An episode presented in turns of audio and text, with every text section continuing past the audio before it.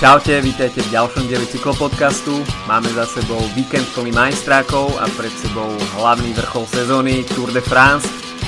O tom všetkom dnes od mikrofónu vás zdraví Adam a Filip. Čaute. No a mohli by sme sa pozrieť na tie národné majstráky a začať by sme mohli na domácej pôde, kde sa slovenská a česká špička zišla v Žiari nad Hronom a rozdali sa slovenský a český majstrovský dres a radoval sa, možno pre niekoho prekvapivo, opäť Juraj Sagan. A keď by sme sa pozreli čisto iba na výsledky slovanského majstraku, tak uh, bez toho, že by sme tam videli tých borcov z Česka, tak uh, ten jeho náskok na druhého Petra Sagana bol teda dosť priepasný. Musel, z tej výsledkového hľadiska to muselo vyzerať ako uh, mega samostatný únik, ale tak Juraj Sagan ako jediný nastúpil do, do veľkého úniku, ktorý vznikol už niekedy po štarte pretekov. Takže bolo jasné, že pokiaľ sa tento únik udrží vpredu, tak uh, o slovenskom majstrovi je rozhodnuté.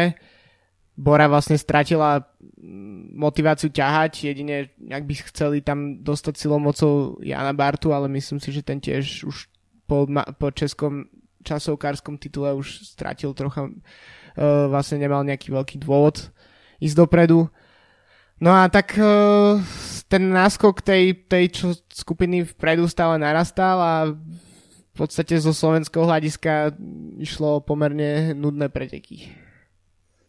No presne ako hovoríš. Slováci sa teda moc nepochlapili a Duklabánska Bystrica po tom nezachytení úniku absolútne nezvládla tú stíhačku Jura Sagana a toho 13-členného úniku, ktorý odišiel už v prvom kole a takticky maximálne nezvládnuté preteky a ako sa potom aj vedenie Dukly vyjadrilo, tak e, je to asi najväčšie sklamanie za posledné roky. No, Česi opäť potvrdili, že tí jazdci mimo World Tour e, sú niekde úplne inde ako, ako Slováci a myslím si, že tá priepasť môže ešte v ďalších rokoch narastať, pretože tá mládežnícka základňa, ktorú majú Slováci v porovnaní s Čechmi je menšia a takisto sa nerysuje nejaký taký extra veľký talent typu Petra Sagana, takže no, bude to ešte v budúcnosti zaujímavé, ale čo som bol prekvapený, tak e, fakt e, ma tá Dukla trošku, trošku zaskočila, že absolútne neboli schopní nič s tým únikom robiť a nepostavili sa na čelo pelotónu a nerozbehli tam nejaké väčšie tempo, pretože toto bola taká mm, jedna z mála príležitostí ukázať e, tú výkonnosť v porovnaní s Čechmi. A takisto aj fanušikovsky je to veľmi zaujímavé a také to porovnanie českej a slovenskej cyklistiky eh, je možné iba v tomto víkende prakticky. No a úplne sme vybuchli. Takže no, čo k tomu viac dodať asi. Za všetko hovorí to vlastne, ktoré české mená nastúpili do toho úniku. Vlastne čo v podstate rozhodlo o celom tom priebehu tých pretekov. To je to, že keď sa tam Uh, keď sa v úniku ocitol Štibar aj Vakoč z Quickstepu a, a, a tiež uh, Roman Kreuziger, uh, tak uh, v podstate bolo jasné, že, že, títo, že títo jazdci už nebudú chcieť byť zhotnutí a že každý z nich mal svoje majstrovské ambície. Takže u nás je v podstate nevýhoda to, že, že, že všetkých uh, vlastne borcov z Pro Tour máme v jednom týme, takže vlastne tá naozaj tá motivácia čokoľvek robiť s tým prebehom pretekov vlastne opadá. Takže, takže tak to potom vyzeralo. A uh, tiež uh, z českej scény vlastne uh, ten unik chytili aj borci z Elko Autor, takisto tam boli z týmu Lapier. Takže vlastne všetky tie týmy si tam poslali svojich ľudí, no a vlastne bolo vybavené. No, ten, ten náskok narastol na pomerne astronomické minúty už po, po niekoľkých okruhoch. No ale čo musím ešte aspoň jedno také pozitívum zo slovenskej strany uh, vyzdvihnúť, tak to je zase výkon Juraja Sagana, lebo nemôžeme o, o tom hovoriť, že to bolo nejaké víťazstvo bez, uh, bez akýkoľvek vynaloženej energie. Jednoducho uh, chytil si ten únik uh, a to dokonca ešte ku, ku koncu sa iba nevozil tam v, v v skupinkách, ako sa začal ten únik drobiť, ale nakoniec skončil na celkom treťom mieste, takže skončil vlastne za Štýbarom s, s, a Jozefom Černým. Sám si tam do toho trocha dupol, takže myslím si, že to, to je celkom pozitívne, že jednoducho to Juraj sa nerozhodol iba uh, odjazdiť so zvesenými nohami, ale, ale išiel potom naplno do konca. No celkovo on sa po tých pretekoch tak trošku pre mňa nepochopiteľne zdvihla taká vlna hejtu na Jura Sagana a na celú Boru, pretože uh, ako OK, m, nepredviedli nič svetoborné, Juro Sagan si naskočil do úniku, ale ako čo mali borci z Bory robiť? A myslia si ľudia, že uh, Bora bude stíhať uh, Jura Sagana, jediného Slovaka v úniku, len preto, že to je na domácej pôde, no ur, určite nie. Takže ako z tohto, z tohto hľadiska si myslím, že ľudia asi ešte priveľmi nechápu, že ako funguje cyklistika, ale OK, aj k tomu treba tú verejnosť vychovať.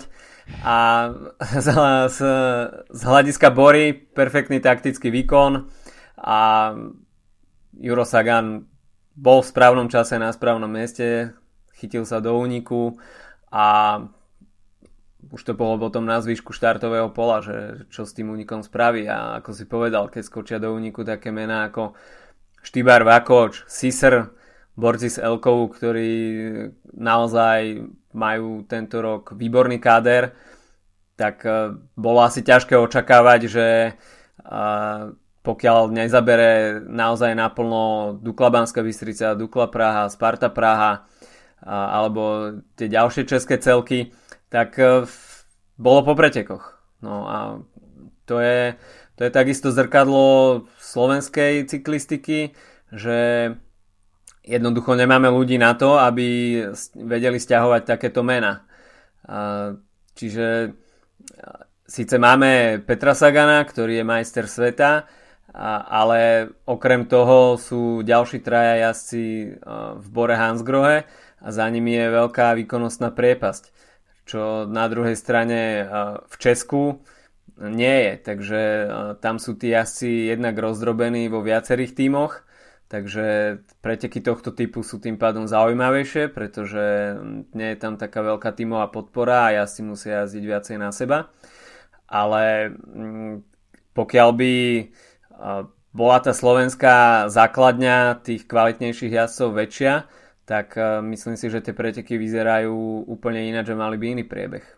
Takist, takisto si myslím, že je trocha škoda, že e, na pretekoch opäť nebol prítomný Martin Velič, lebo tam by mohlo napríklad dojsť k nejakým zaujímavým uh, taktickým veciam, samozrejme sú to špekulácie, ale tak uh, mal tam vpredu dvoch tímových kolegov, ak by, ak by si odskočil s nimi, tak hneď by mohol byť ten súboj zaujímavejší a hneď by mala Bora možno motiváciu uh, s tým výsledkom niečo robiť, pretože už by tam mohlo dojsť k uh, nejakému súboju.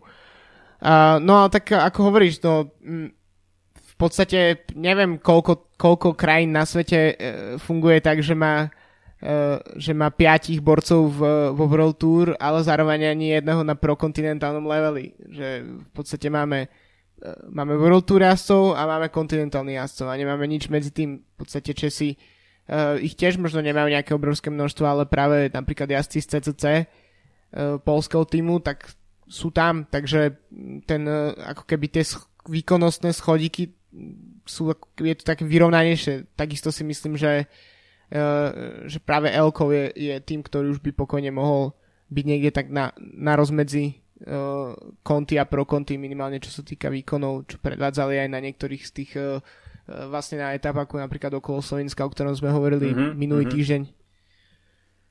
Áno, ako hovoríš, tak tá absencia prokontinentálnych jazdcov je práve v takýchto pretekoch dosť citeľná, pretože u nás je tá obrovská diera. Peťo Sagan plus traja borci z Bory a potom dlho, dlho nič. Takže v takýchto typoch pretekov je dôležité mať tam širšiu základňu tých vrtúr alebo prokonty jazdcov a toto nám chýba. Takže pokiaľ by tam bol vyšší počet prokonty jazdcov, tak utočilo by sa viacej a ten únik by určite nenarastal do takých astronomických minút. Takže no, je to také, aké to je a najbližšie roky sa to asi ani nezmení. No a u 23 tak uh, tam si to Dukla Banská Bystrica našťastie postražila a vyhral Juraj Belan, takže keď už nič, tak aspoň ten titul v U23 a myslím si, že Dukla časom aj počas pretekov pochopila, že už, keď sa už s tým nič nedá robiť, tak OK, postražíme si aspoň tú 23. Nič iné im neostávalo. Uh, tak uh, v podstate, ak to budeme brať uh, Duklu ako taký development team, uh, tak uh, je pre nich logické mieriť na, na tú U23, aj keď uh, veľkú konkurenciu samozrejme v tom nemajú, pretože iní borci z, uh, ktorí, ktorí sú v tejto kategórii vekovej, tak uh, väčšinou nejazdia ani na také úrovni ako Dukla, ktorá aspoň sem tam sa dostane na nejaké preteky za hranice. Uh, takže je to celkom škoda. Myslím si, že celkom dobre si to zhrnul v, blogu, ktorý si napísal na našu, na našu stránku www.cyklopodcast.com www.sk. Takže ak chcete si trocha prečítať e, Adamových dojmov priamo zo žiaru, tak uh, a aj nejaké slova o kuchynských revolúciách, tak, vás, tak vás pozývame na, na našu stránku. Jediné, čo vám mrzí, že som sa nebol pozrieť do kuchynského kamionu Bory. Škoda, no. Nevidel som najnovšie digestory a, a nejaké receptíky ale čo už no, tak bol som v mechaničaku, tam to tiež malo svoje čaro. Ísť si 120 do pravoty, do 90 stupňovej zákrutky tiež si nespravíte každý deň. No ale zmeškal si uh, My name is Peter Sagan and this is Revolution. Ako tak, z no. reklamy. A uh, mňa, mne to mi pripomenulo, že som vlastne tu v Berlíne videl predčasom obchod, kde predávali tieto všetky výrobky Bory a majú vo výklade dva bicykle značky Bora, ktoré vyzerajú, Ale... vyzerajú fakt super. Parádne cestiaky, akurát sú teda značky Bora, takže neviem. OK, to budú nejaké prelepené special možno. pra, je to dosť prelepené, alebo možno ešte argóny. Ale aby sme neboli tak uh, úplne kritickí, tak uh, Treba zhodnotiť aj organizačnú stránku šampionátu a tam nemám žiadne výhrady, až teda na to, že ako som už spomínal v blogu, tak autobusy boli na určitý čas oplotené, čo teda ma celkom prekvapilo, pobavilo a aj zarazilo. Ale čo sa týka samotných pretekov, tak myslím si, že tam net žiadnej výhrady.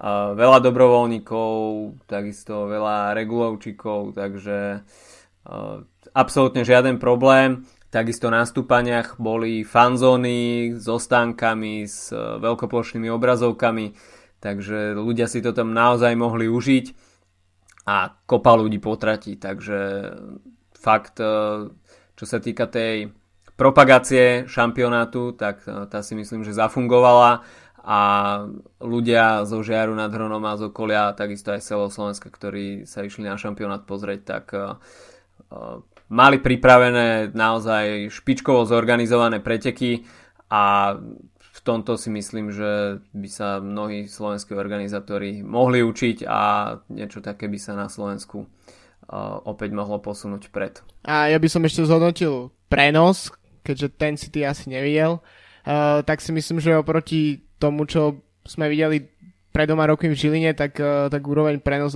prenosu RTVS bola určite na vyššej úrovni. Uh, ale musím povedať, že tiež keď som si pozeral uh, reprízu, ktorú som inak na, v archíve RTVS nenašiel, musel som zablúdiť do archívu Českej televízie, tak, uh, tak musím, musím povedať, že komentátori Českej televízie mali pomerne zaujímavú situáciu a to keď, uh, keď uh, počas takmer celých pretekov mali taký neskutočný huk v pozadí, ktorý išiel. uh, rôzne skreslené, myslím si, že to mohlo byť, teoreticky to mohol byť skreslený komentár STV, tak úplne v pozadí, teda pardon, RTVS, uh, niekde a tak úplne v pozadí potom nejaké šumy, potom dosť dlhú dobu išla strašne náhlas hudba, ktorá bola cez nejaké ampliony tam práve po mne niekde prenášaná a chytaná cez ruchové mikrofóny.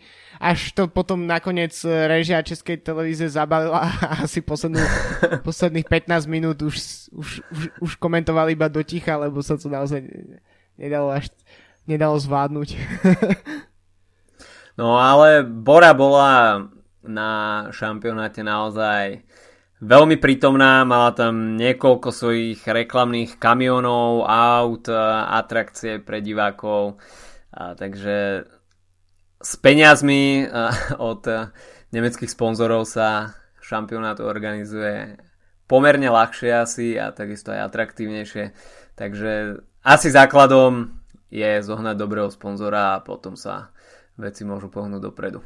Oleg preto, predtým asi nemal o to až taký záujem. Olega asi, asi majstrovstvo Slovenska príliš netalkovali. OK, no a mohli by sme sa pozrieť takisto aj do ženskej časti šampionátu.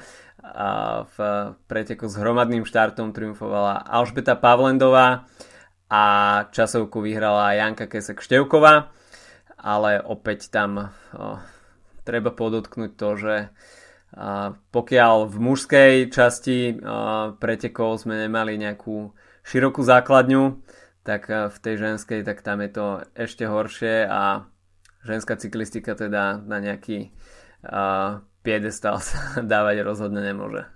Uh, áno, vlastne ešte by som teda dodal, uh, že víťaz, víťazom v časovke víťaz, ne, víťazstvo v časovke obhajil Marek Čanecký, z Amplac BMC, takže druhý rok po sebe bude, e, bude jazdiť časovky s, so slovenským majstrovským dresom, takže tam tiež uh, sa Dukla nemohla radovať.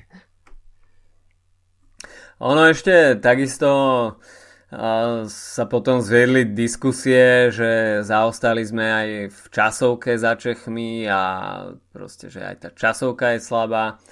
Tak uh, no, neštartovala Bora, takže to štartové pole bolo trošku oklieštené zo slovenskej strany. No a takisto nechcem moc čomu čudovať. No, časovka nie je na Slovensku nejaká zaužívaná disciplína. Je to materiálne náročnejšie. Kvalitná časovkárska koza, kolesa, tak e, proste nestojí to 5 korún. A nejak e, na Slovensku nešpecializujeme tréningový proces na časovku, takže je to také, aké to je. uh, a ako sme spomínali, tak štartoval aj Jozef Metelka vlastne v mužskej časovke, nakoniec skončil 9. Celkom slušný výkon, ale myslím si, že on sám očakával možno od seba trocha viac. Aj si myslím, že to niekde písal na Facebooku alebo tak, mal nejaký komentár k tomu. Ale myslím si, že je veľmi fajn, že, že prichádza vlastne na tento náš šampionát a trocha to tam oživí, keď už ako hovoríš, tak Bora nemá žiaden dôvod vlastne štartovať tejto disciplíne. No a keď sa pozrieme aj za hranice, tak tam sme mali možno niekoľko prekvapení. V Belgicku si vybojoval majstrovský dres Oliver Nesen, ktorý porazil Sepa Fan Markeho o 1,2 cm podľa cieľovej fotografie. Takže Sepp Van Marke opäť druhý a Oliver Nesen bude môcť nosiť belgickú trikolóru v najbližšom roku. V časovke sa darilo najviac Ivovi Lampertovi z Quickstepu. A keď sa pozrieme ďalej, tak napríklad vo Francúzsku vyhral Arnaud Demars FDŽ a časovku ovládol Pierre Latour. No a Arnaud Demar, tak ten mal v pretekoch aj zaujímavú tímovú podporu. Áno, Arnovi uh prispel jeho tým FDŽ naozaj s veľkým lead-out trénom. Vlastne uh, vyzerá to, keď si nájdete na internete e, fotografie ako z nejakej skôr tréningovej jazdy alebo sú, sústredenia. Vlastne uh, mal tam všetko to, čo, čo, čo, čo u nás chýba tomu šampionátu a to tie veľké podpory niektorých tímov už si nepamätám presne to číslo, ale v Holandsku z, z ich týmu Rompot myslím štartovalo 19 borcov alebo tak nejak na, na, na, na, na, na tom uh, holandskom šampionáte, takže kým uh, napríklad na Grand Tour sa snažia zmenšovať týmy uh, čo najviac, tak, uh, tak práve na týchto uh, šampionátoch máme možnosť vidieť aj takéto absurdity. Keď už sme pri Holandsku, tak uh, v tam oba, obidva preteky ovládol tým Sunweb, novým majstrom Holandska sa stal Ramon Sinkeldam a v časovku opäť ovládol Tumulan podľa očakávania. Keby sme sa pozreli ešte do Španielska, tak tam sa stal majstrom uh, Jesus Hrada z Movistaru pred uh, Alejandrom Valverdem. V Nemecku to bol Markus Burkhardt a Emanuel Buchmann z Bory, ktorí, ktorí ovládli spoločným únikom preteky pred John, Johnom Degenkolpom. V časovke sa radoval Tony Martin podľa očakávania. Uh, celkom veľké prekvapenie nastalo v Polsku. Miestna časť Bory absolútne vypustila preteky a nechala si tam ujsť uniky a raduje sa tak Adrian Kurek cez Prandy Polkovice a na druhom a treťom mieste boli Marek Rudkevič a Emanuel Piaskovi, obidva jazdci kontinentálnych tímov a Bora v troj, trojzastúpení Bodnár, e, Majka a Polanský skončila až okolo 20. miesta. Tam ale sme mali veľmi, veľmi slušné prekvapenie v e, individuálnej časovke, kde Michal Kviatkovský absolútne zničil konkurenciu a to aj takých e, top časovkárov, akými sú uh, Bodnár a Bialbocky. ešte, ešte to mi povedz, ako sa mu toto mohlo podariť. Absolútne neviem, ako je to možné, ale naložil viac ako minútu svojej konkurencii a tak neviem, no. Potom si spokojne odišiel zo šampionátu v, v road race, už neštartoval, lebo povedal, že sa musí pripravať na tur. Myslím si, že, nie, že tam nie je čo dodať, že ale... No a prekvapenie sa konalo aj v Spojených štátoch amerických, kde si majstrovský dres obliekol Larry Warbas z týmu Aqua Blue Sport, víťaz etapy na nedávnej Tour de Suisse a v časovke dominoval Joey Roskop z BMC Racing.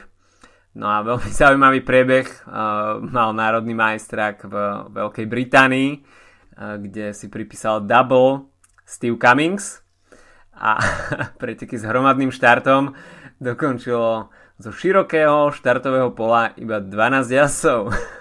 A takisto Cummings naložil celkom slušné rozostupy.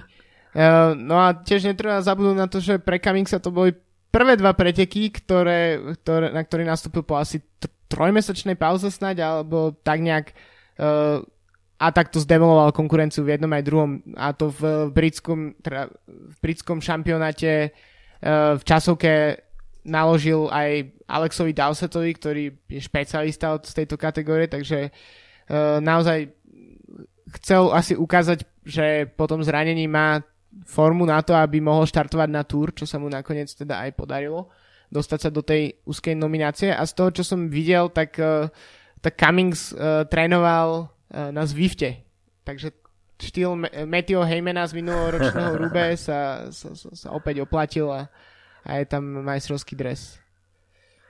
No a mohli by sme si ešte spomenúť talianský majstrák a tam sa radoval Fabio Aru, takže a, premiérový talianský dres pre tohto talianského top vrchára. A ako prezradil, tak štartoval v drese Micheleho Scarponiho, ktorí si vymenili na sústredení zo začiatku roka. A nikomu o tom nepovedal. A prišlo vlastne k tomu tak, že chcel si skúsiť inú veľkosť dresu, tak si ho spoločne vymenili. A povedal, že po prvom preteku, ktorý vyhrá, tak ho dá potom Mikeleho rodine takže prvý pretek vo víťaznom drese prišiel veľmi rýchlo a tak dres môže putovať rodine Micheleho Scarponio. Takže Fabio Aru premiérovo v majstrovskom drese už onedlo na Tour de France.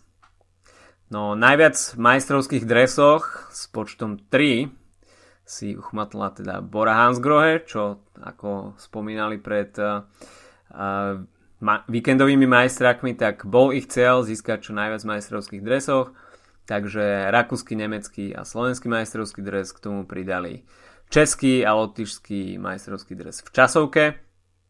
No a takisto sa darilo aj týmu Dimension Data, tam uh, budú mať uh, v majstrovskom drese Steva Cummingsa a ako už sme spomínali predošle, tak uh, v januári alebo vo februári sa radoval Reinhard Jens van Rensburg a majú takisto 4 časovkárske e, majstrovské tituly. No a keď sme pri časovkárskych majstrovských titulov, tak uh, tam dominoval takisto podľa očakávania BMC a okrem Roana Denisa, ktorý si vybojoval dres už v januári, tak sa k nemu pridal Jean-Pierre Drucker z Luxemburska, Stefan Kung Švajčiarska a Joey Roskop z USA. Takisto treba pripomenúť, že, e, že v Luxembursku sa mu podarilo po, poraziť e, Boba Junglesa z Quickstepu, takže mm, nie je to žiadna sranda, ale výkon naozaj vynikajúci, keďže Jungels potom následne zvíťazil v cestných pretekoch, kde obhajil svoj titul. Takže, takže BMC naozaj sa môže tešiť zo slušnou výkon. Takisto v švajčiarskom cestiaku ovládli e, všetky tri miesta na podu, čiže to, čo sa stalo u nás. no a po víkendových e, majstrákoch sa veľmi uh, netrpezlivo očakáva, ako budú vyzerať tie majstrovské dresy. A veľká vlna kritiky sa spustila po odhalení dresu Ramona Sinkeldama z týmu Sunweb a Holandiania boli teda veľmi nespokojní, že tej holandskej trikolore sa venuje iba malý priestor v strede dresu a dres nebude teda klasický mm, celopruhovaný, ale bude mať teda tú tímovú podobu a národná trikolora bude iba v strede. Takže môžeme si aj my tak trošku zapolemizovať. A aký druh národného dresu sa tebe páči? No ja mám rád taký, kde ustúpia všetky tie tímové loga a podobne a naozaj sa zdôrazní tá, tá krajina, tá vlajka. Takže napríklad v prípade Sunwebu a Holandska, tak uh, niečo také ako, ako má Tom Dumoulin na časovky, tak to je, to je podľa mňa úplne super. Takisto práve spomínaný Bob Jungel za jeho luxemburský dres majstrovský je perfektný, ale podľa mňa absolútny top. Uh, tak to, to bol belgický majstrovský dres uh, Filipa Gilberta, takže som zvedavý, ako, ako si uh, Aže Desert poradí s týmto, s týmto dresom. Áno, tie diskusie sú vždycky siahodlhé a taký prototyp toho asi najklasickejšieho národného dresu mávajú Belgičania.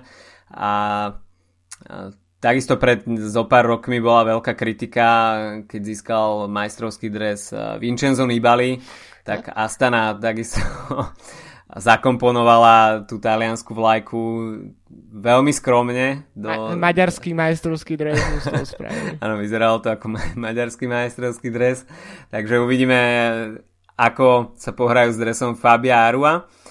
No ale ja som tiež za to, aby sa uh, všetky tie uh, sponzorské logá trošku dali bokom a zviditeľnila sa tá uh, vlajka danej krajiny, ktorú víťaz reprezentuje.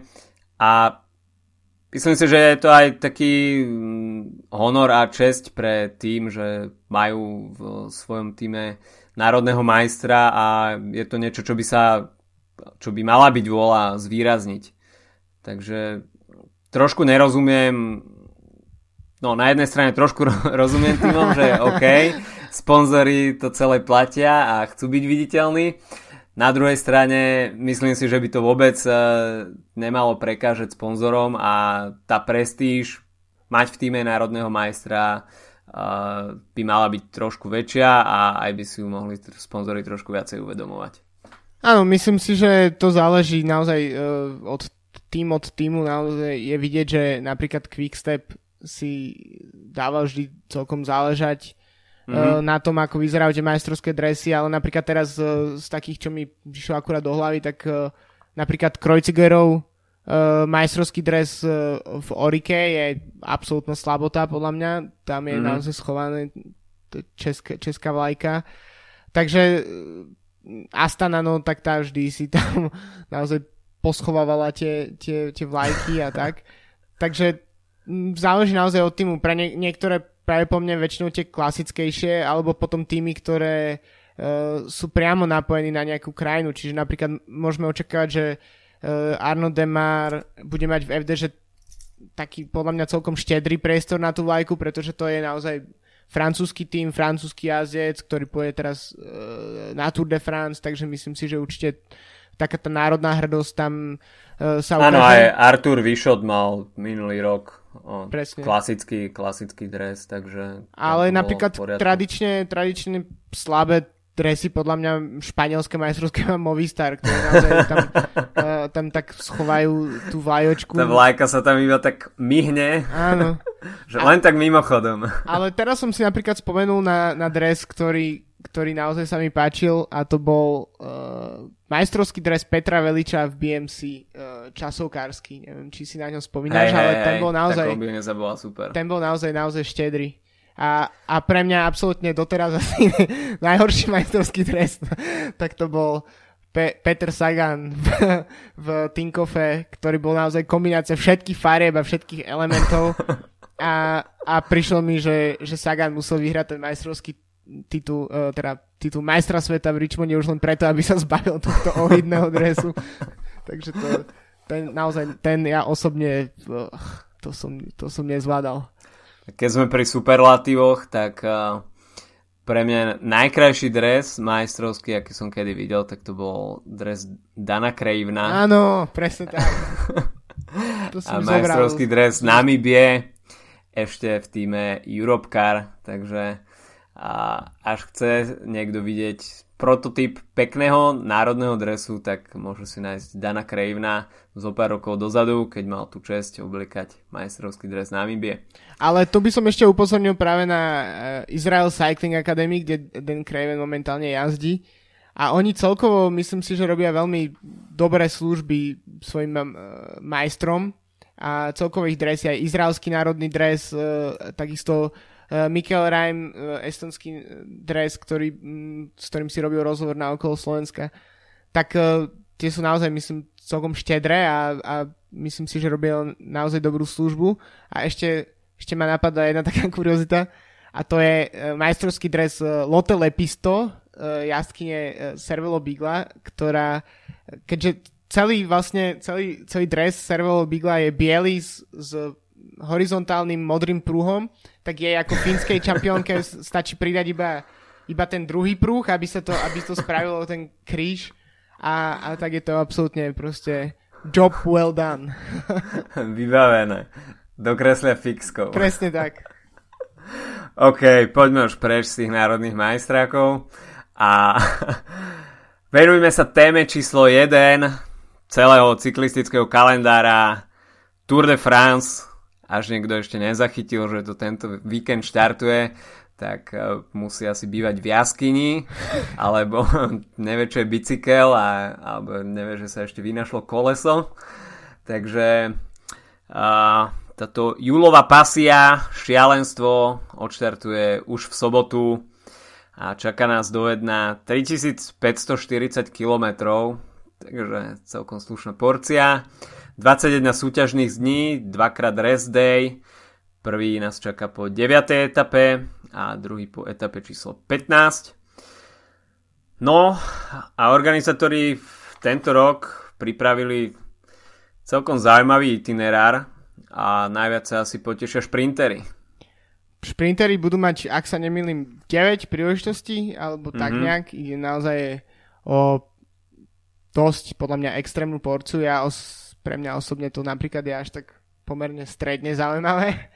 A, ale celkovo e, vlastne tá trať je pomerne vrchárska, ale vyhýba sa takým tým úplne naj, najväčším e, zabijackým stúpaniam a v podstate aj z takých tých ikonických e, stúpaní, ktoré poznáme z Tour de France, tak, e, tak myslím, že v itinerári je jedine Galibie a Telegraph ale nebude napríklad Aldehu v, tým, v tomto roku alebo tak.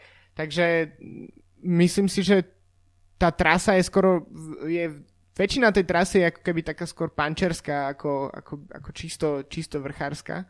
ale zároveň časovkárskych kilometrov nebude až tak veľa, takže celkovo si myslím, že môže, môže prísť do veľmi na veľmi útočné a zaujímavé taktiky, aké sme ne, nevideli. Takže možno na papieri pre mňa napríklad osobne celý ten profil tých troch týždňov nevyzerá až tak pútavo, ale teoreticky, keď si vezmem posledné Grand Tour, tak často práve tie uh, najťažšie etapy boli tak defensívne zajazdené týmami, že možno práve takéto, tak, takáto trať s kratšími etapami a s, a s menšími, ale útočnými stúpaniami, tak, eh, tak môže byť oveľa zaujímavejšia.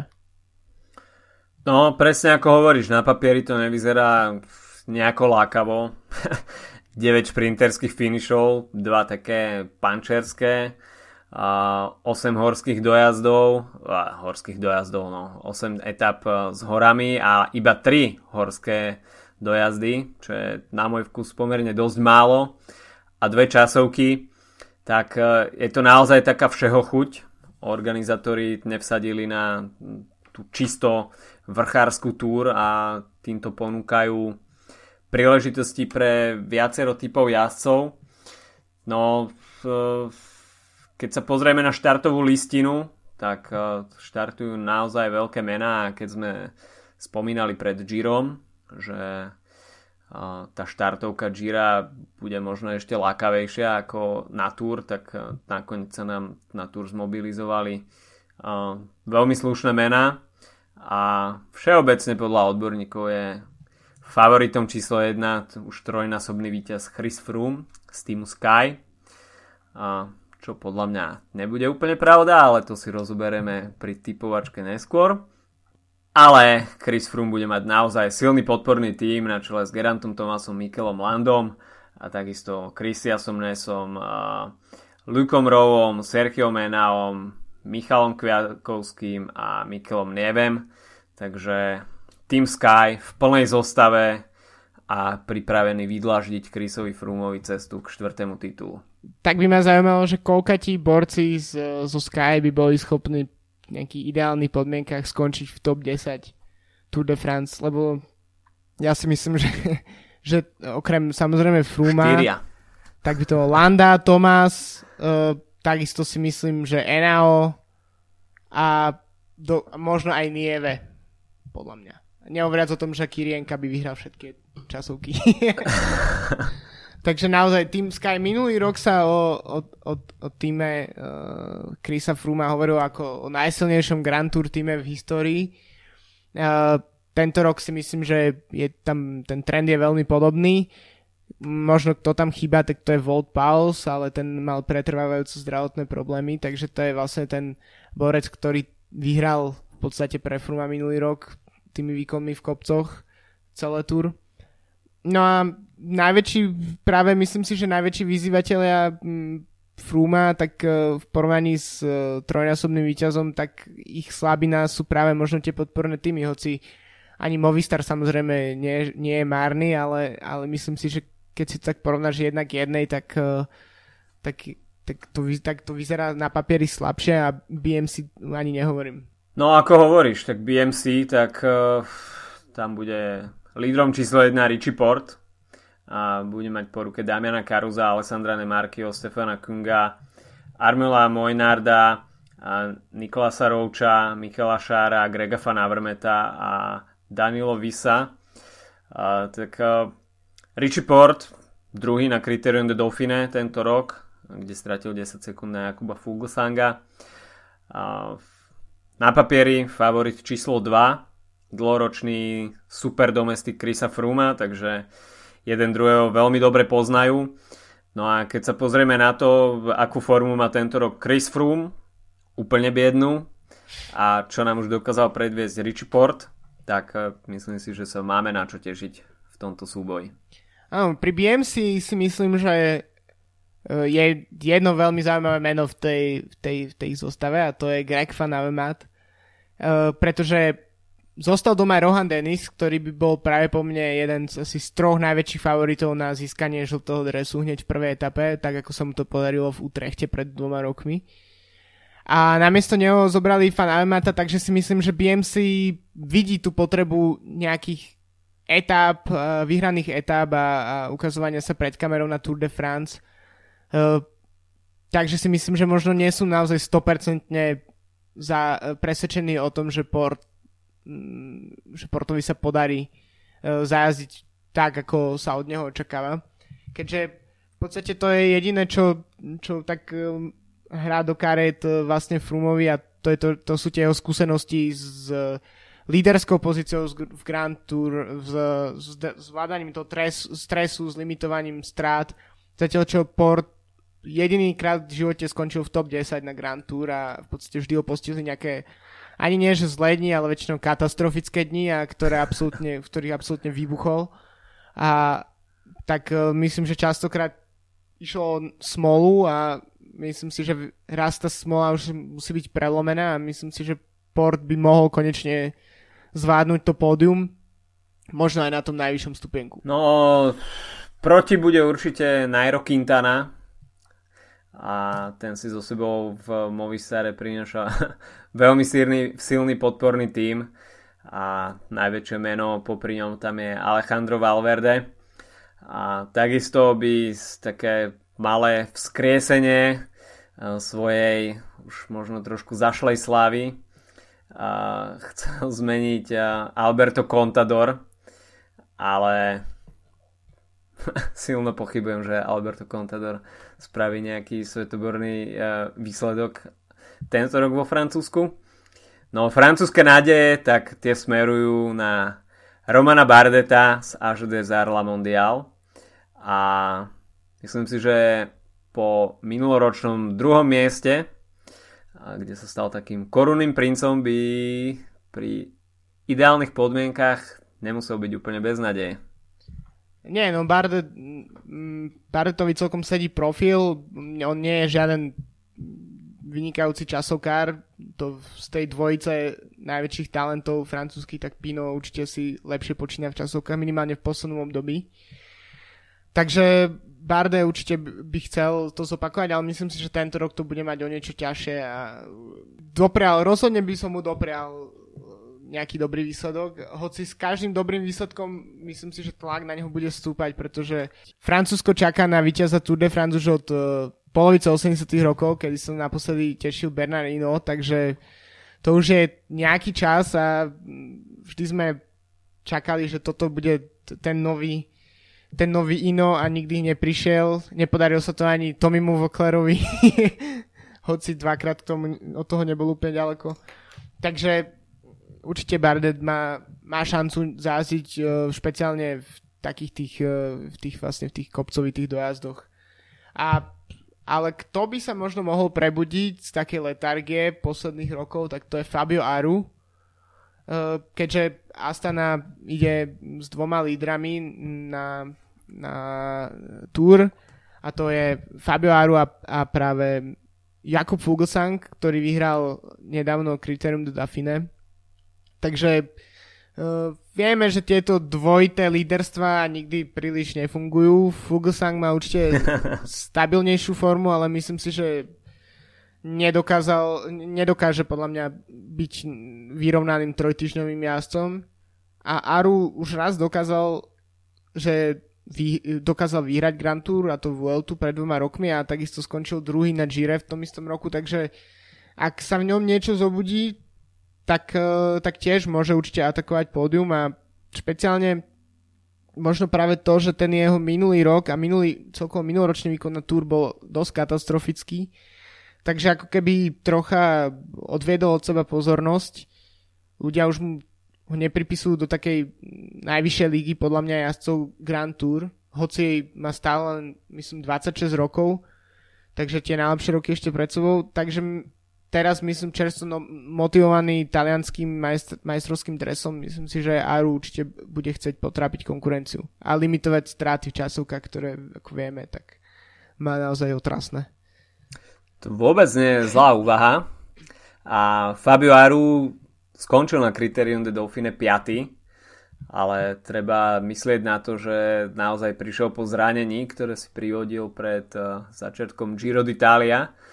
Takže tu nemal ešte toľko času na ladenie tej pravej formy ale od kritéria de Dauphine už ubehol, ubehli 3 týždne, takže pokiaľ skončil na Dauphine 5 so stratou minúta 37 na Jakuba Fuglsanga, tak myslím si, že počas tých troch týždňov sa mohol dostať e, ešte do lepšej formy a tá forma počas túr by mohla gradovať.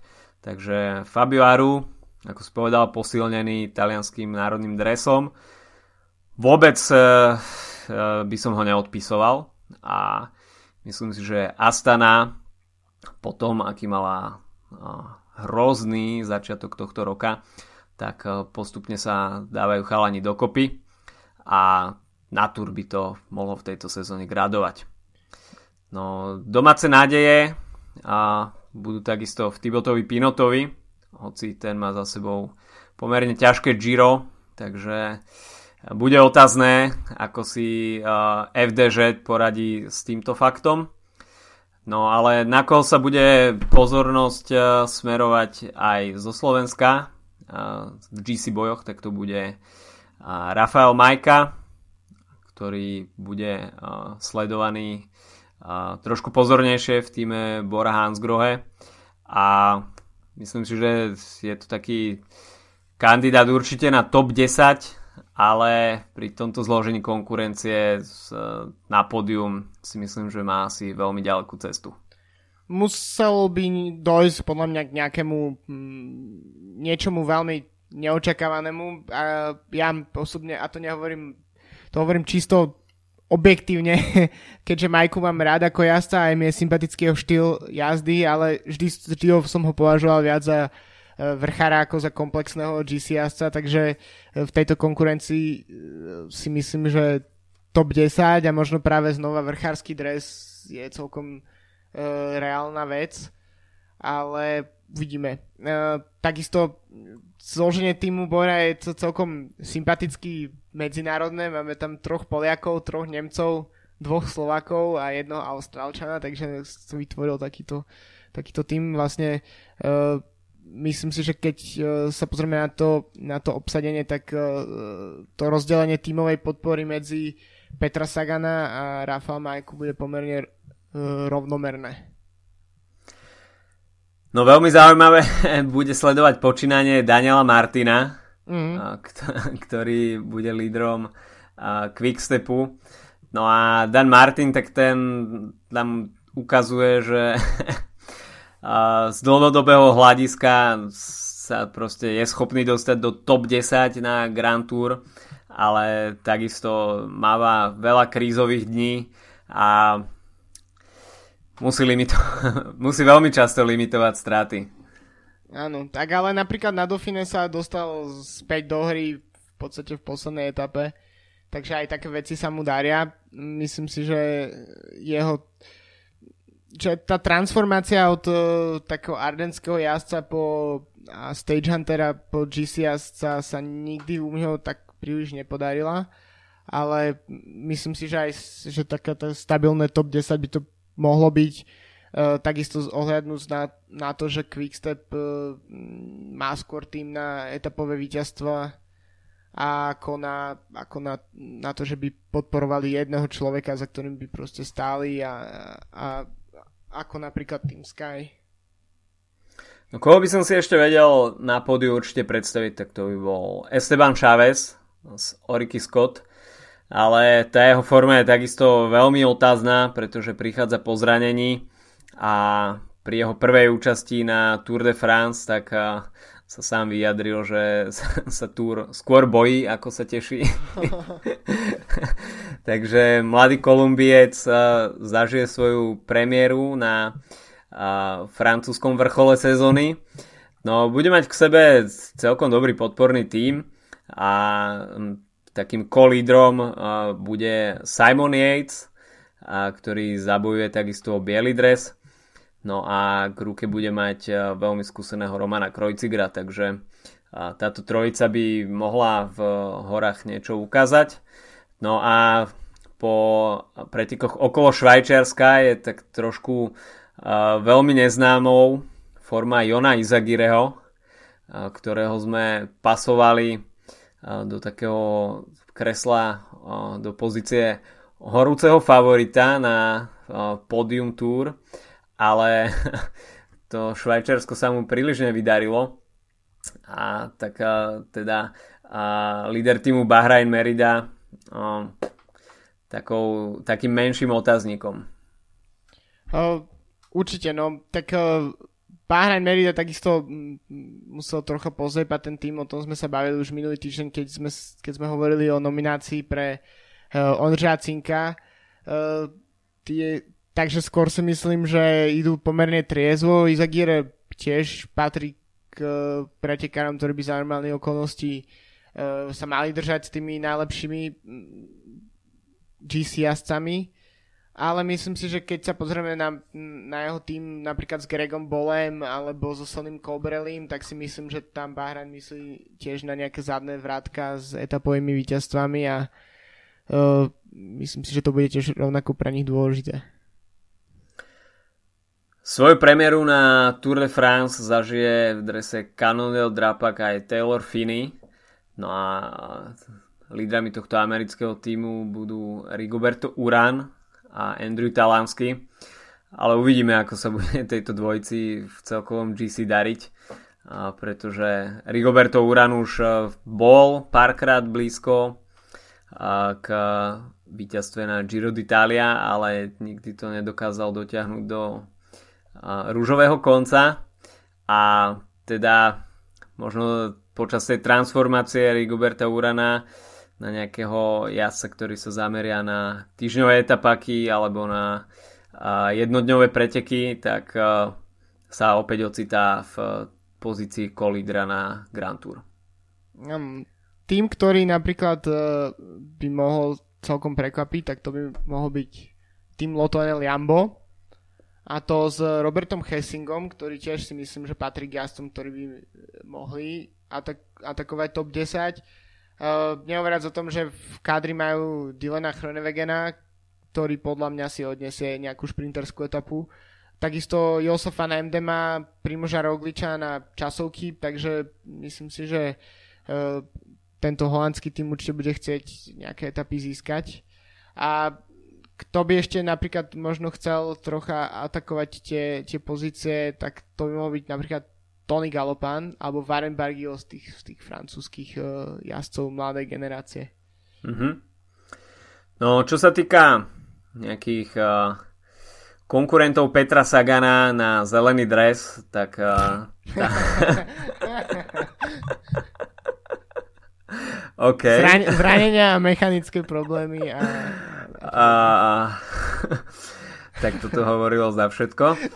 Ale ok, dajme šancu, dajme šancu Aleksandrovi Kristofovi alebo Michaelovi Matthewsovi. Skôr Matthews by som povedal. Kristof si myslím, že tam uh, nebude mať až také ambície na uh, zbierať body, ak tam vôbec niekto bude mať tie ambície okrem Petra Sagana, ale možno napríklad Arno Dema by nemusel byť úplne márny ak by chceli napríklad Francúzi e, zabojovať e, o nejaký dres, čo by určite potešilo širokú verejnosť, tak e, si myslím, že práve on by mo- mohol byť niekto, kto by sa mohol vrhať aj do takých tých únikov a zbierať tam šprinterské prémie.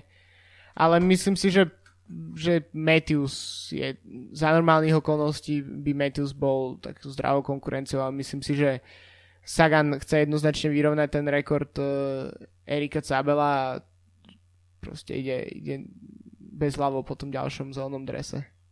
No keď si to ešte zoberieme do kontextu, že nás naozaj čaká očakávaných na papieri 9 šprinterských finišov, dva sú také pančerské, tak uh, tí šprinteri majú naozaj veľkú šancu si tie etapové víťazstva podeliť, takisto sa aj tie body za do bodovacej súťaže zelené, na zelený dres rozdelia, takže Petrovi Saganovi pri takom ideálnom scenári bude naozaj stačiť skočiť do pár únikov, zobrať body v priebežných šprinterských prémiách a ostatné sa už e, potom bude stačiť e, skončiť zo pár krát v top 3 v šprintoch a bude to vybavené, pretože za, víťaz, za body za víťazstvo v etape si rozdelia asi nejako rovnomerne. Takže fakt až uh, sa minulé roky špekulovalo o tom, že kto môže zobrať Petrovi Saganovi zelený dres, tak tento rok si myslím, že naozaj si môže Peter Sagan iba sám zobrať zelený dres a nejakou svojou chybou sa, sa pripraviť o zelené tričko v Paríži. Ale nepredbiehajme, no. Čaká nás 21 etap, preteky sú dlhé, ešte sme ani nezačali, ale Peter Sagan je jednoznačne, jednoznačne favoritom na zisk zeleného dresu. No a čo sa týka tých ďalších top šprinterských mien, tak uh, to bude naozaj promenáda a mohli by sme začať u borcov najpovolanejších a tými sú Marcel Kittel, Mark Cavendish alebo Andre Greipel tak uh, je to taká veľká trojka šprinterská. Čo je také otázne, tak to je, uh, to je vlastne forma jednotlivých jazdcov. U Cavendisha to je asi najviac otázne, keďže len teraz sa vrátil do sú, súťažného uh, diania v, na okolo Slovenska, ale zase na druhej strane má veľkú motiváciu vyrovnať uh, rekord v počte etapových triumfov Eddieho Merksa, na ktorý potrebuje ešte 4 víťazstva. Myslím si, že za normálnych okolností by mu táto túr veľmi priala tými, tými dojazdami, ale mm-hmm. ja osobne si myslím, že ak, ak zotrvá v pretekoch, tak si urve tú etapu, ale niekedy až tak v druhej časti pretekov, e, keď mu možno trocha stupne forma a trocha dostane viac tých, e, tých pretekárskych kilometrov do nôh. Čo sa týka Greipela, tak Uh, ťažko sa mi to hovorí, ale myslím si, že vek ťažko oklamať a že, že Greipel uh, si tiež urve svoju etapu, ale rozhodne to nebude taká dominancia, akú predvedol pred dvoma rokmi. No a Kytelová forma je vždy otázna. Už posledné niekoľko túr predviedol, že, že buď buď absolútne devastuje konkurenciu a vyhrá všetko, čo, čo, čo, čo to dá, alebo, alebo sa mu jednoducho nedarí, tak ako sa mu nedarilo minulý rok, keď vyhral tuším len jednu etapu. Takže myslím si, že Kittel uh, je tiež trocha taký otáznik. Mm, takisto jazdí už od začiatku roka celkom pravidelne, takže mm, možno už tam nejaká aj únava sa bude prejavovať. Takže ja by som celkom rád videl taký súboj generácií, a to vlastne týchto troch borcov proti vlastne Arnovi Demarovi, Nasserovi Buhalnim a takisto Dylanovi Chronewegenovi. Dylan Chronewegen bude v takejto širokej konkurencii pre mňa celkom favorizovaný, pretože tie závery budú veľmi hektické a Myslím si, že Dylan Chronewegen by mohol využiť to, že tých šprinterských etap je tam naozaj veľa a nevždy k tomu hromadnému šprintu podľa mňa príde. A kto by ešte toto mohol využiť, tak to, to by mohol byť jednoznačne John Degenkolb, hoci aj jeho forma je tento rok veľmi otázna. No Sunweb, tak e, ten tam bude mať okrem Michaela Matthewsa na tieto dojazdy aj Nikasa Arnta, a, a tým Kaťuša sa bude spoliehať teda na Alexandra Kristofa, ako sme už spomínali. Uh, Orika Scotta má Jensa Kukelera a Bahrain Merida sa bude spoliehať na Sonio Colbrelliho, ktorý by si mohol pripísať nejaký etapový triumf. No a ešte aby sme nezabudli, tak štartuje aj Ben Swift, takže ten takisto v tých hromadných dojazdoch bude chcieť ukázať, že na to má. No a Zabudli sme ešte na Nasera Buanio. Nezabudli, ja som ho spomenul. Áno, tak ja som na neho zabudol, OK. Takže Nasser Buani uh, bude veľmi motivovaný, uh, líder týmu Kofidis a potom, čo mu ušiel ten francúzsky majstrák, tak uh, bude chcieť všetkým ukázať, že uh, Arnaud Demar nie je najlepším šprinterom vo Francúzsku. Takisto Kofidis by určite chcel po, práve po mňa si 170 účastiach na Tour de France konečne vyhrať nejaké etapy, pretože v posledných rokoch to je naozaj trápenie. Špeciálne teda minulý rok, keď sa, keď sa Buhany pobil v hoteli a, a pre zranenie ruky nemohol odštartovať. Takže, takže myslím si, že Buhany určite bude chcieť čo inak zaujímavosťou k tomu, uh, si spomenul Johna Dengenkolpa, tak John Degenkolb ešte nikdy nevyhral etapu Tour de France, čo som ma celkom osobne prekvapilo, uh, keď som sa dozvedel. Takže určite tiež bude, bude chcieť niečo ukázať. Najvyšší čas? Najvyšší čas. OK, kto bude podľa teba odchádzať z Francúzska z týchto šprinterských mien s najväčším počtom etap? Napriek všetkému, čo som povedal, tak si myslím, že to bude asi Marcel Kittel. OK. Uh, tiež si myslím. Ale tajne verím Naserovi Buanimu, pretože si to zaslúži. Pretože je to Naser a, a myslím si, že je nasrdený. Uh. Ale na jedno meno by sme nemali zabudnúť, kto je v štartovej listine a to je Tommy Weckler, ktorý sa po Tour de France lúči s kariérou, čiže Petit Blanc, miláčik francúzského publika. No, čo k tomu dodať, je to... Je, no, neviem, možno si aj poplačem. Thomas Weckler nikdy nepatril k tým úplne top menám, top borcom, za ktorými by ste proste šaleli. Tak eh, čo neukázal výsledkovo, tak eh, to ukazuje jeho mimika tváre. A až sa teda uh, by sme sa bavili o, nejaké, o nejakom showmanstve, tak uh, po Petrovi Saganovi by to bol možno taký druhý najväčší showman v tom pelotóne a sledovať uh, výraz tváre Tommyho Wecklera, keď sa stúpa nejakým HC stúpaním, tak uh, je to naozaj zážitok a bude mi to chýbať. Tak uh, v mimike jeden môže dobehnúť sa iba Fabio Aru, takže je Fabio Aru novým Wecklerom? Snáď, snáď áno. Takže tak, no, kariéra Tommyho Wecklera, tak uh, nebudeme ju úplne ešte uzatvárať, lebo nevieme, čo nám predvedie na tohto ročnej túr, ale asi to výsledkovo nebude úplne top. Ale tak je to štvrtý muž túr z roku 2011, kde nosil 10 dní žltý dres a pobláznil Francúzov a vlial im tu nádej, že Francúzi by mohli mať opäť uh, víťaza Tour de France. Nakoniec to teda nevyšlo a v roku 2011 uh, sa radoval Caleb Ewan. No, Caleb Ewan? Kadel Evans som chcel povedať. OK, ale ostalo to v Austrálii. a, a takže, no, Tommy Weckler, a, takisto štvornásobný etapový víťaz na túr.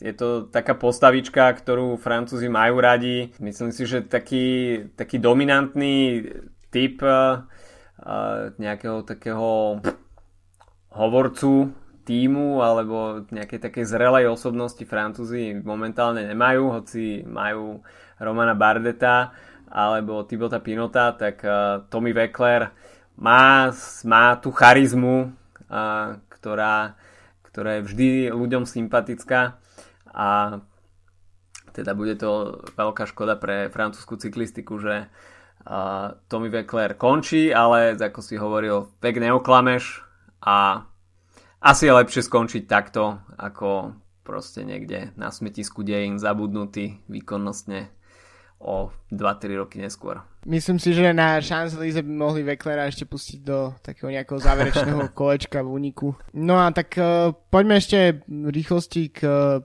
tým prvým trom etapám. Uh, v podstate uh, prvá etapa nás čaká individuálna časovka v Dusseldorfe, bude mať 14 kilometrov, a vyhrajú Primož Roglič. uh, podľa mňa nie si ďaleko od pravdy, ale Nemci budú asi chcieť vidieť v žltom drese Tonyho Martina, tak uh, ja by som si typol Tonyho Martina. No a druhá etapa, tak uh, tam sú pripravené iba dve stúpania štvrtej kategórie. Finish bude v Liège, v meste, ktoré je s cyklistikou natrvalo na veky spojené a tam bude dojazd šity pre šprinterov, takže po 203,5 km prvá šprinterská možnosť. No a tam to vidím na Andreu Greipela. A ja hovorím, že Marcel Kittel. Že Nemci vyhrajú až keď sa vyjde spoza nemeckých hraníc.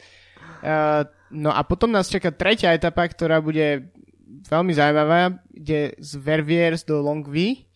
202 km, profil klasikársky by som povedal a myslím si, že to je prvá etapa, v ktorej uh, máme reálnu šancu vidieť uh, zvíťaziť uh, Petra Sagana, ale myslím si, že vyhrá Filip Gilbert. Áno, tak ten uh, hla, to hlavne, hlavné lákadlo bude ten pančerský finish a 1,6 km dlhé stupene s priemerom 5,6% a v najstrmšom úseku to má 11%, takže taký uh, menší murdehuj a preto až by dostal voľnú ruku Alejandro Valverde, tak to vidím práve na neho. Čo ešte táto etapa môže priniesť, ja si teda osobne myslím a aj v to celkom dúfam, tak to sú nejaké tie uh, belgické bočné vetry, ktoré by mohli poriadne rozfúkať pelotón a, a, a dobre si pamätáme etapy v Holandsku z pred dvoch rokov, kedy vlastne celý Movistar ostal uviaznutý v, vlastne v pelotone, kým vpredu v úniku bol Sky, Quickstep, a aj vtedy aj s Petrom Saganom. Bočné vetry by mohli celkom narobiť nejaký neporiadok a, a roztrhať peloton. To by mohlo byť veľmi slubné pre nejaký aj vývoj v GC. OK, tak e, to by bolo preview prvých troch etap. No a keď sme spomínali, že e, tohto ročná Tour de France nám neponúka nejaké tie uh, vrchárske klasické dojazdy a prechod slávnymi priesmykmi, tak zavítame dvakrát do Alp, po 9. etape sa bude leteť do Pirenei, no a tam takisto vynecháme také tie veľké monumenty ako Obisk Tourmalet alebo Autakam, no a potom sa znova vrátime do Alp, takže bude to také, uh, taká striedačka Alpy, Pireneje, Alpy. No ale o tom si povieme v ďalších vydaniach podcastu. A môžeme ísť typovať. Takže... Uh. Finálne pódium GC v Paríži. Uh, ešte v tejto sekunde neviem. Uh... Tak začnem ja. Dobre. OK. Prvý Richie Port. Druhý Roman Bardet. Tretí Nairo Quintana. Chris Froome mimo pódia. Tak uh, pod, inak moja prvá verzia pódia bola veľmi podobná, akurát som mal naopak Bardeto s Quintanom. Tak uh, sa budem držať toho porta, čiže prvý Richie Port, druhý Chris Froome a tretí Roman Bardet. OK, dobre. Tvoj typ uh, niečo originálne na zelený dres? Na originálne, originálne na zelený dres? Uh, uh, Thomas Weckler. OK, dobre. Ja typujem Petra Sagana. uh, bodkovaný dres? Mm, to je podľa mňa súťaž, ktorá, ktorú ťažko odhadnúť. Uh, tých, uh, tých vrchárských dojazdov nebude až tak veľa, takže myslím si, že pôjde dosť uh, o to, a kto a ako sa dostane do únikov, takže teoreticky to môže byť súťaž pre niekoho, kto napríklad stratí E, nejaké e, ťažké minúty e, pri nejakej zbytočnosti. Možno by to mohol byť aj Tibo Pino, ktorý podľa mňa nepôjde úplne na GC. OK. Ja si myslím, že Rafal Majka. Súhlasím aj s tým. A ešte biely dres pre najlepšieho jazdca do 25 rokov, koho tam vidíš? Myslím si, že Yates nebude mať až takú, až takú tvrdú konkurenciu v tomto. OK. Ja si myslím, že by to mohol byť uh, Luis Menties. Ak sa ešte, zmestí sa ešte vlastne, so som vlastne pozeral, že neviem, že či má dostatočne... Mne zdá, že sa ešte zmestí. Hej, ešte Dobin teoreticky mohol zavážiť tak napríklad Pierre Latour, celkom talentovaný jazdec až Dezer, ale keďže tam sa pôjde na Bardeta. Alebo Lilian Kalmežan. Lilian Kalmežan by mohol mať určite voľnejšiu ruku, takže tam, tam sú nejaké šance. Šance tam určite sú. A šancu budete mať aj vy získať bidon týmu Bory Hansgrohe. Vyhlasíme súťaž o Bidon Borians Grohe na Facebooku, takže asi sa vás spýtame takisto na uh, majiteľov všetkých dresov v Paríži, takže kto bude mať záujem o bidoník týmu Bory Hansgrohe, tak typovačka na Facebooku. OK, tak na tento týždeň by to bolo od nás všetko a keď sme robili na Giro d'Italia a podcast po každej tretej etape. Uvidíme, aké to bude teraz počas Tour de France. Možno to bude po každej druhej.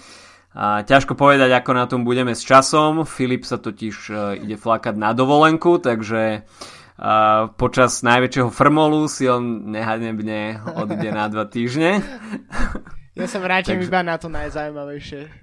Takže budeme na ňo silno myslieť počas prvých dvoch týždňov Tour de France. Takže budeme na to sám, no. Uži si, uži si tých 20 šprinterských dojazdov a, a, a unikov troch francúzských borcov z prokontinentálnych tímov, ktorí budú dobehnutí 3 km pred cieľom, aby potom vyhral Kittel pred Greipelom. OK, preview, dobre. Preview. Ďak, ďakujem. A ja sa pôjdem takisto aj pozrieť eh, na okolo Rakúska, takže bude tam mal by tam byť uh, David Formol, Sepp Van Marke, Ilnur Zakarín, takže celkom veľké a zvučné mená. Takže budem multitaskovať Tour de France aj okolo Rakúska. A, takže tak. To by bolo od nás na teraz všetko. Užite si Grande Part v Dusseldorfe a Tour de France začíname. Ciao a. Au revoir.